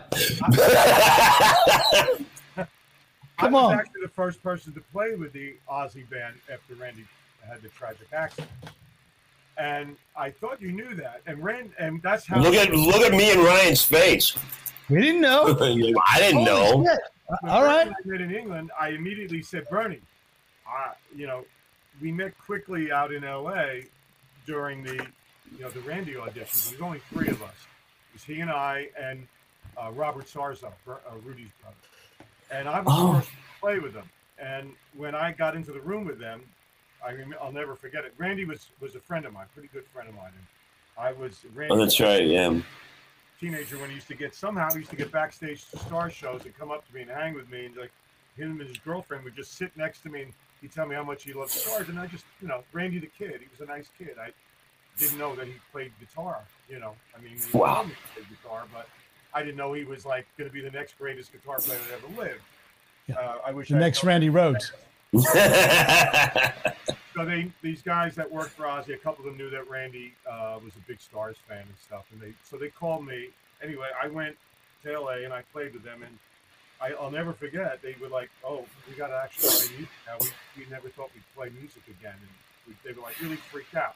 So we picked up our instruments, and I said, "Well, these guys are freaked out for good reason. I, I mean, I loved Randy too, you know." So I just started playing riffs, and we just jammed on riffs for like 45 minutes or so an hour and then we played like maybe three or four Ozzy songs. And I thought that would be cool to get this gig, but uh, Bernie got it. So I don't like talking about auditions that I didn't get, but well, I didn't know that. well, now you know. I'm just you know. Yeah. You you got into Starz and you didn't even need to audition, right, Richie? Oh no, I auditioned for Starz. That's the craziest story you've ever heard in your life. Let's hear it. Uh, yeah, I. It might be too long of a story to tell right now, but Dude, I've been here with Alex Kane. There's nothing there's nothing there's there's nothing I it's that that boat is like in the middle of the ocean now, bro. Go ahead. can't say we got too long of a story. well, all right. This is- tell- I'll tell you the story. It's a telethon. I'm so happy I got this. To, I was in stories at the time, and we had Kerner and Wise producing us, and they basically introduced me to Kiss before Kiss's first album. And uh, Oh, that's right. Kiss. And, Was that because you had Bill Aucoin management, right? That was Oh, yeah. Stories was uh, just uh, Sidney Seidenberg managing Stories. all right. So this is the Stories days. So now I, I meet up with Kiss in L.A. We're both Stories is playing the Whisky and they're recording Hotter Than Hell. We're staying at the same little hotel. We hit it off great because I'm like the only musician on earth at the time who actually liked Kiss. I'm talking about recording musicians. you know. So they got a real kick out of that because everybody resented them and hated their guts. Let's be honest. I know that I was there, but I loved them. I thought they were great. So we hit it off really great. And uh, Gene said to me, "You know, you should quit this group. You're a really great hard rock player because they were coming down to see us at the Whisky." And I said, "Yeah, no, I'm not quitting the group. We're number one, you know, single." And he said, "Well, you know, Aucoin's looking for another band, and you know, you should put a band together." I said, "Yeah, no, no, thanks."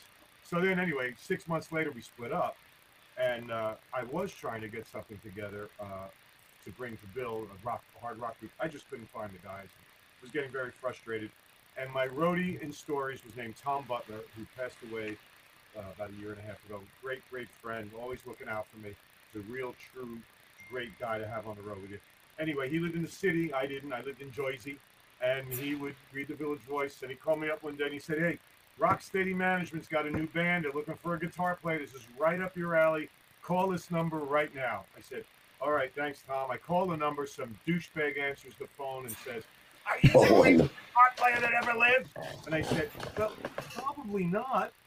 And he said, "We don't think you." I said, Well, then, okay. And I was about to hang up, and he kept talking. So then I said, He said, uh, I said, Well, why do you need the greatest guitar player that ever lived? He goes, Because we already have one. I said, Well, then you don't need me.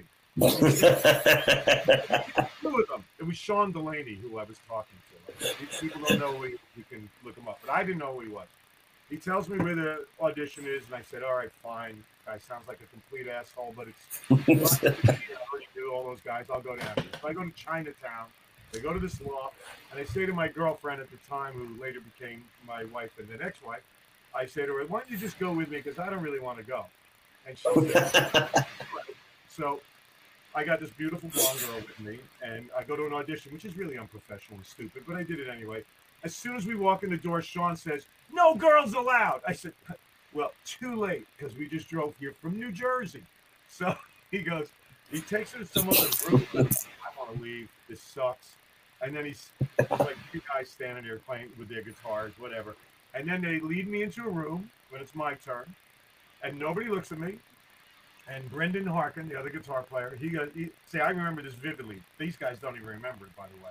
And he goes, "The cable's on the floor, but he's got his back to me." Okay, great. I want to leave. I plug the thing in. Then he goes, "One, two, and I said, "Oh, how about like a key?" Oh yeah. Hey. I just want to leave here. These guys suck, right? This whole thing. So they start playing a song called "Sweet Jeremiah." It's kind of like a the way they did it that day was kind of like a mountain riffy kind of thing. Oh, this is pretty cool. I listened for about 30 seconds and I started playing Leslie West type riffs that would fit to a mountain type song. I'm playing, you know, getting into it. And then about a minute and a half at most goes by that we're playing. And then everybody stops and they look at me in the eye. What's your name? I said, Oh, yeah? What groups have you been in? You've been doing things? He said, Well, yeah, I was in stories. And then a few of them like said, "Well, we were in the Looking Glass," and I said, "Oh my God, that's like identical bands." Right. and Yeah. let's play some more. We played another minute or two. They put down the instruments. They didn't even talk to each other. They just said, "You want to be in the band?" and I said, "Well, that's what I came here for." Because it's not. It sounded like you actually just went to the audition to get in a fight with Sean Delaney, like an actual physical. Like Richie's the guy. Richie's the guy. Like even to this day, like when shit goes down, you're like Richie, come, come on, bro. We, we don't know. Come on, here. Let's talk over here. Like he doesn't take shit from nobody. I think, I think it's the name Richie that does it. I think it's the name Richie. Come on, Richie. Does, yeah. No, you're absolutely right. It's a thing. It's a thing. Yeah. and it's it's so funny too because I wonder because me and you Ryan we're both huge Starz fans and I don't know if Richie hadn't been in Starz if that would have been the same band that me and you fell in love with. well, You know what I mean? True. Yeah. I, I know that. J- the reason Sean wanted Sean really wanted them to get another guitar player. They had a keyboard player and a guitar player, and he wanted to lead the band into a more hard rock direction. So they auditioned about seventy guys before they found me, and there were no hard rock guitar players. Wow. And then when I walked in, I played exactly what they were looking for, and then I started writing songs. And the first song I, I wrote with them went like this.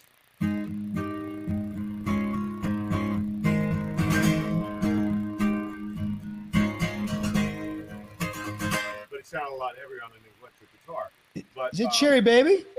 what's that? No, Is that's that- don't go it's don't go away mad again. Oh, Angel. Hold on.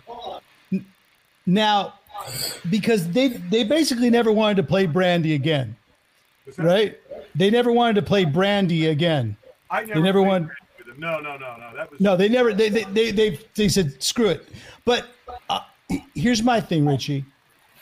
I and, and maybe you agree with me, maybe you don't, because I know you had Jack Douglas produce the first two records, right? One of my favorite songs, though, is on the third record, X-Ray Specs. I was gonna say. It's it's a cheap it's a cheap trick driven sort of vibe on it. I don't know if you guys played Ramones. together. What Ramones means Cheap Trick, but it's all beautiful pop mentality. What do you think of? Do you guys get to play that song live together even today? Because you've been in the band since 2013, right? Dude, I- I, no, he's been a little longer than that. Um, you, yes. Uh, you know it's you know what's so funny, and Richie will back me up. I'm always, and thank you for bringing that tune up because I am always saying, guys, we gotta fucking do X-ray specs. I Come love on. that song, uh, and we are fans, Richie. Me and Ryan are fans, dude, and we're and what a great tune, and it still has. It was like a, a, a the transition between '70s rock and punk rock. And Starz was, as per usual, the first band to amalgamate both of those things. Starz, like, if you guys don't know what Starz is, and yeah, I mean, me and Ryan are fans, and I happen to be in the band because they obviously don't know who they hire.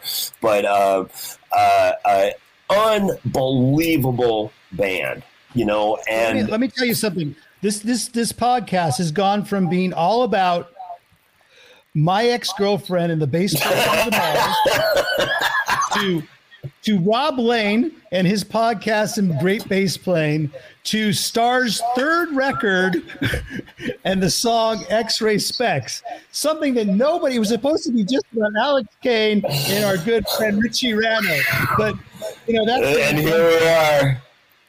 You know, Pieter Sweval, our bass player, is, may rest in peace. He was a great guy, and great player and stuff. He came in with this song that went like this. I'll show you. It went- it went. Love it.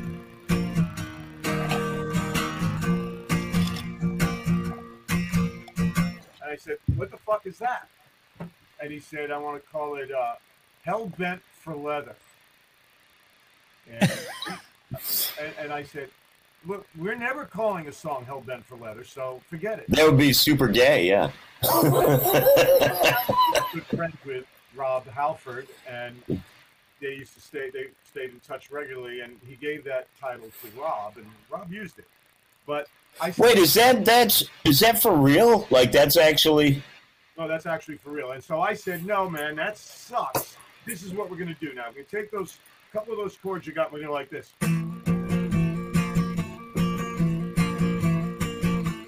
uh, And that's how we wrote this. That was a reaction to that crap. Not that Peter What- wrote great songs. He was really great. and He wrote great songs. yeah, tear it down. Oh, Tear it down, and he wrote all night long, and he was just great.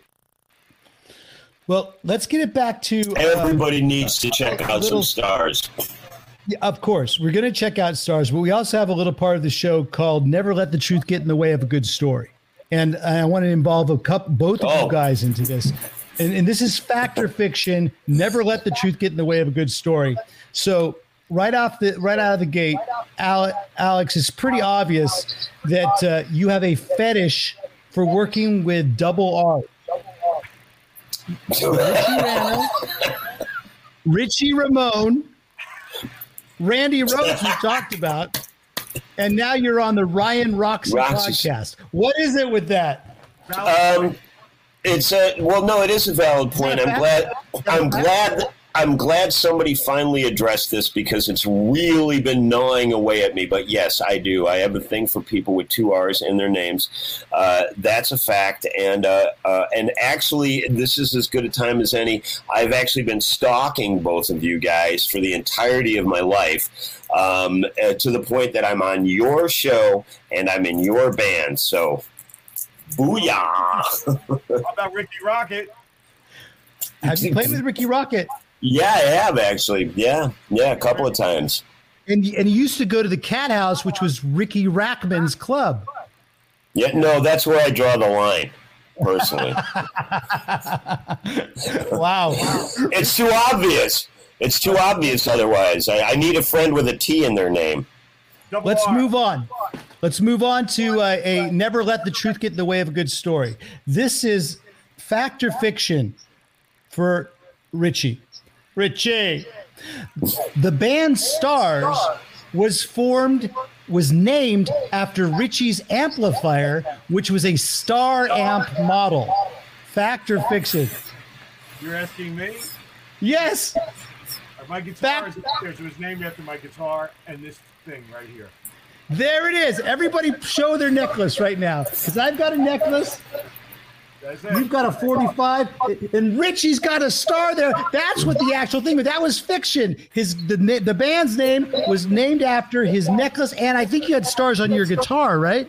Our guitar, yeah. In fact, Sean Delaney came up with the name and he said, you guys think of stars? And I, I specifically, like Alex says, I'm always the first guy to react and say, Fuck you, which I did.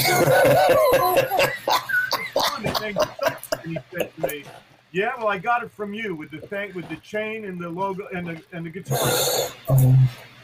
I love that name. Yeah, that's a really good name. that uh, uh, this actually, uh, um, I got this one. Uh, uh, you see, because there's no greater Ramones fan on earth than Richie Ranno.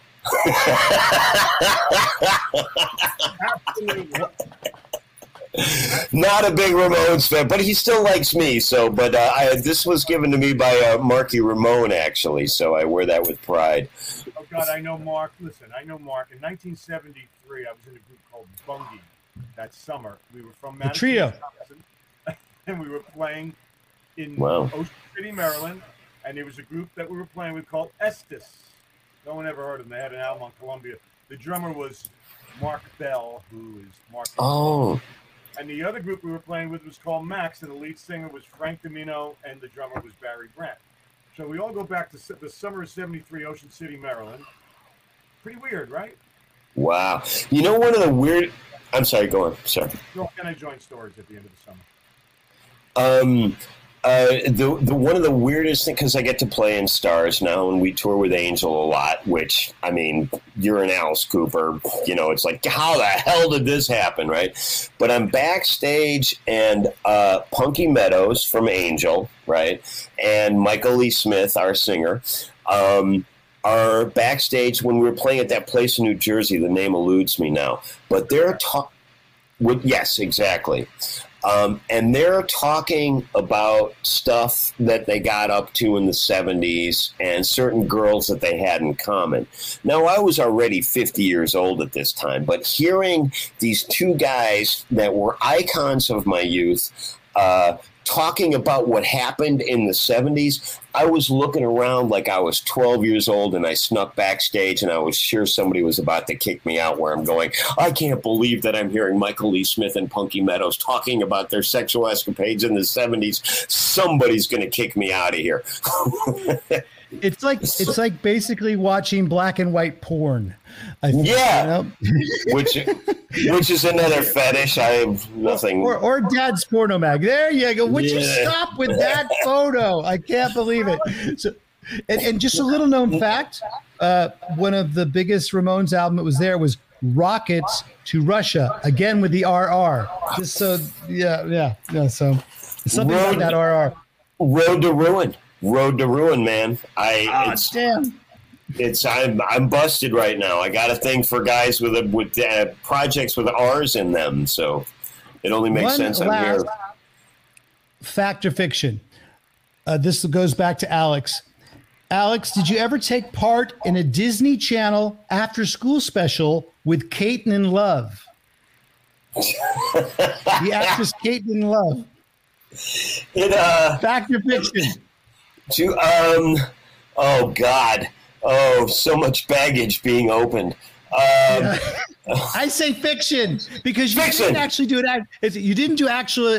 You didn't do an actual after school special, but you did record a song with Caitlyn Love, and you Yeah. can find it, folks, on his SoundCloud oh yeah, AntiProduct site. It's still on there.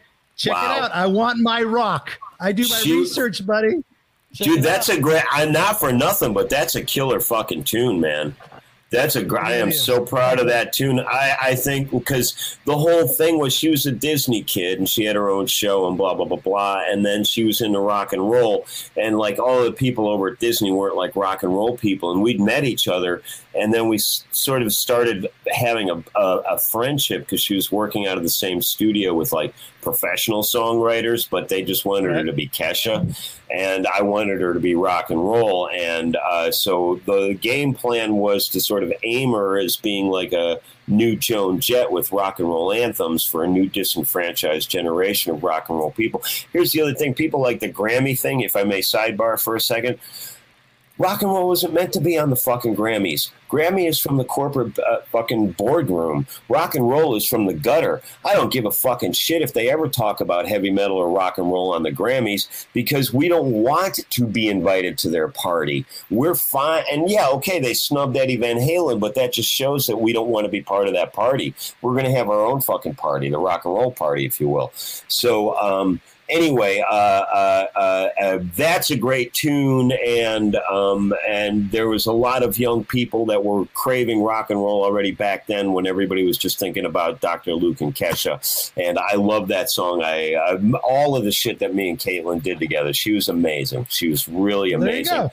Yeah. So we, so we unearthed we unearthed a fictional story, but made it factual with with this great It's a- knowledge from Mr. Alex Kane. It's a fictional truth based in reality. That's the best way to describe it. I love it. We're doing one last segment of the one that got away because only because we have animation for it. Vic, can you run the animation? I'll tell you what it's.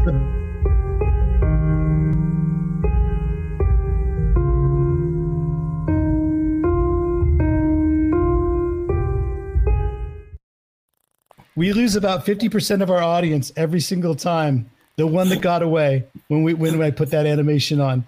But I love it. So we'll keep doing it. It's worth it.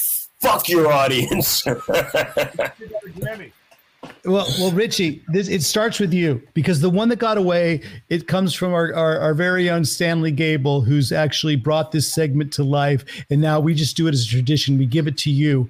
It's um basically asking you about a piece of gear that you wish you still had, and either you had to sell it, either it got stolen, or you had to part with it in some way, but you wish that you could have that piece of gear back. Is there one that got away for you, Richie? What is it? Oh God. But it's pretty much everything I ever had. It My, cabinets, the cases burned up in a friggin' fire. What? Again. What, what, what, what fire was this? It was uh, in Doobie's garage. oh Jesus! I temporarily put my all my equipment in Doobie's garage while my house was being uh, renovated, like being redone. And of all the times to put it there, it burned down, and all my Marshall equipment was in there. You can't, Ugh. can't get it again. And it was customized. It, there was no. It was an instant great sound. But then I realized that the guitar player creates the sound. it's not the amplifier. So I, I Yeah. found every amp I play through, just turn it to a certain way. It's okay. But I do miss those amps. They were painted with the stars. Uh, there- I, there were a couple things that were left after that, but for the most part, I lost most of them. Let's put it that way. Oh, that's brutal. And me and Ryan totally re- we remember those amps, man. Definitely. Fuck yeah, especially the road cases. So, Alex, what about you? What about the one that got away? Do you have one that got away? Absolutely. I would like to begin with having my soul back, but I don't know where to get that. I love Unfortunately, Richie's had all of his equipment, the, the ones that got away. But what about you? Is there a particular one? Yeah, I, I would. I would start with my soul, ideally. If I could get that back from eBay, that would be nice, but I don't know that I can. But uh, I did, uh, uh, Antichrist had all of its gear stolen when we were in the middle of a tour. Uh, so I lost a uh, 69 gold top. That was gone. I'd like that back. That's for sure. Yeah. And I wish people would stop stealing musicians' instruments because it's like whatever we have, we invest in our gear. Don't fucking steal it because it's all we got. What about you, Ryan? Damn it! Unfortunately, um, no, no. I, I've usually stolen stuff, and, and I've just bulked up my equipment over the years, so it's been Okay. quite good. I'm that guy. No, Do I- you, know do you have my you have my gold top? first- no, I don't. I still have my my 72 gold top though, and I'm I'll bet you you know it's a, it's a very nice one. I call that my first girlfriend, and luckily that gold top didn't sleep with the bass player of D'Moll's. the thing is one of the i guess my the one that got away from me would be my first stratocaster because that was my very first guitar i ever was uh, cream colored jimi hendrix maple neck strat you know strat and it had the it had the bullet. It was like a cbs with it had but it had that bullet truss rod. It was really really Oh, cool. I. I really i really loved it. And i think i sold sold that in high school because um i liked the way an ibanez destroyer looked yeah. So well, you, you get which wasn't even an Explorer. It was an Ibanez Destroyer. It wasn't even an Explorer. That's the thing that really kills me. But you know, I I, I think they, they came out with a blue one and a red one at that point. And I think Richie Stotts played the blue one and Rick Nielsen played the red one, or vice versa. I'm not sure what it was. But I needed a humbucker pickup because my Strat couldn't get this oh sure. And so I think I oh, straight I traded it like straight across, and the guy was just like, "Yeah, that's a good deal you're getting, son." And I can't believe I'm doing this. yeah, so that's that. But anyway, I, I, I want to move on because apparently the internet we've been uh, we've been heisted by the internet. Our show has crashed. Uh, we've broken the internet, Alex. Our stories have gone so long that apparently YouTube doesn't even have the bandwidth anymore. But our producer has sidebarred me and said that we are going to uh, release what we have taped so far, and we'll re-release it as the uh, full broadcast coming up. So, folks, if you can't see us right now, you will see us soon enough. Um, I will do one more segment of heading out to the highway because I want everybody to follow Richie and to follow Alex on their socials if they would like. So, Richie, what's the easiest way for people to get in touch with you? Please tell us.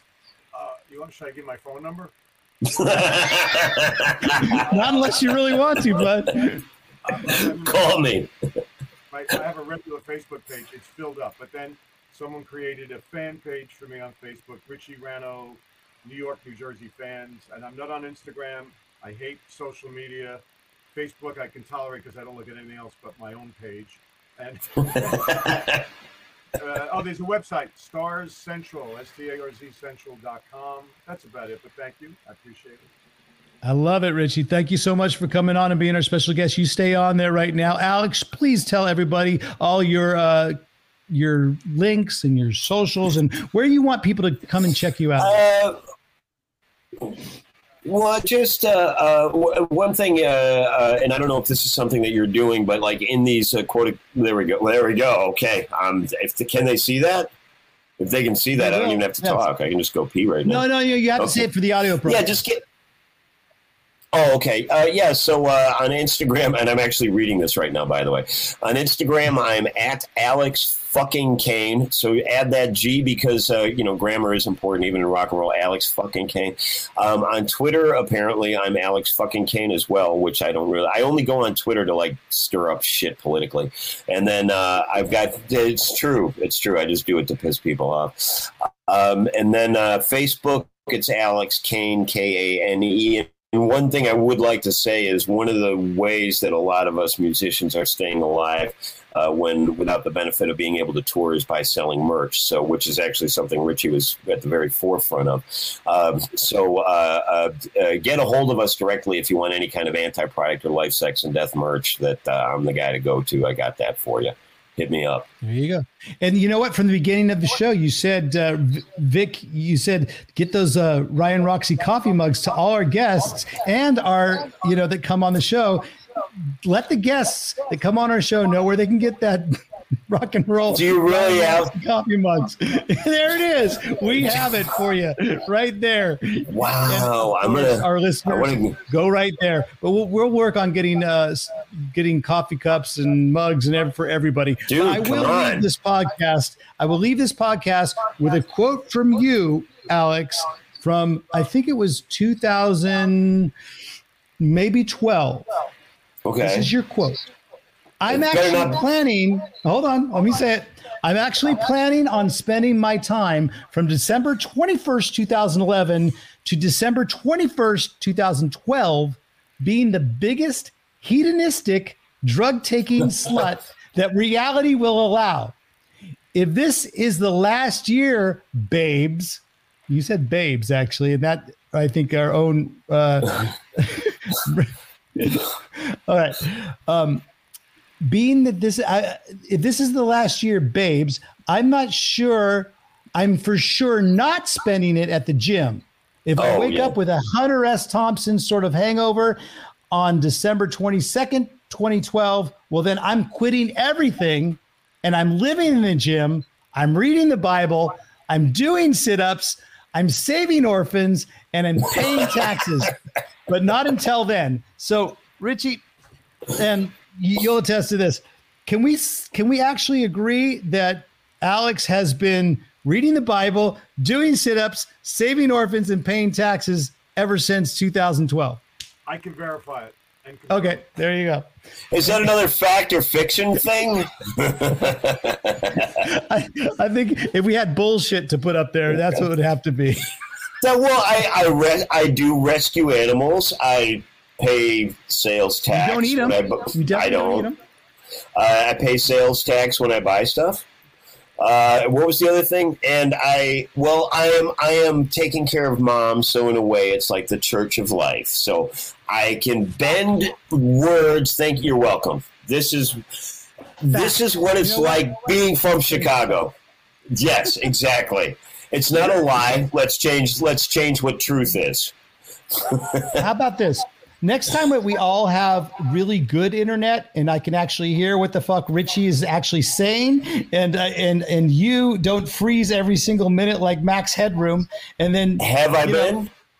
well, yeah, pretty much the whole entire show. Oh, no. but, but but don't worry about it. Don't worry because you know what? We'll have both. We'll have all three of us on again because it was a really good chat, and then everybody will have technical. We'll have no technological problems, and then by then everyone will have been following your socials. Everybody's been calling Richie Ranno's home phone number, which he almost gave out. And you guys I'll- will all, I'll post it on my Instagram. Hey there. and everybody will own a Ryan Roxie cup. Everybody will own a Ryan Roxie cup at that point. So there, how much are how much are those? How much are those cubs? Uh, don't worry. We'll, we'll, we'll try and send you one off of Vic's. Uh, well, Vic's shaking his head no. So, um, No, that, artists. all right, folks, It's just the three of us. it is just the three of us. Nobody can hear anything. Just the three of us. Well, don't, they're going to hear it when we rebroadcast it. Why? Do you want to start dropping some f bombs? Yeah, I was gonna go. All right. Well, we're, I'm gonna I'm cutting out right now. Richie, thank you very much. That's that. There he is. That's Richie Ranno from Starz right there. That's Alex Kane from Stars and AntiProduct and Clam Abuse and fucking Life, Sex, and Death and fucking. You just go look for a band. Look up in the sky and you'll see one of Alex bands. I love you guys. Thank you for hanging out. We'll have you on again when we're all like, you know, internet savvy. And until next time, everybody there, hold on for one second, guys.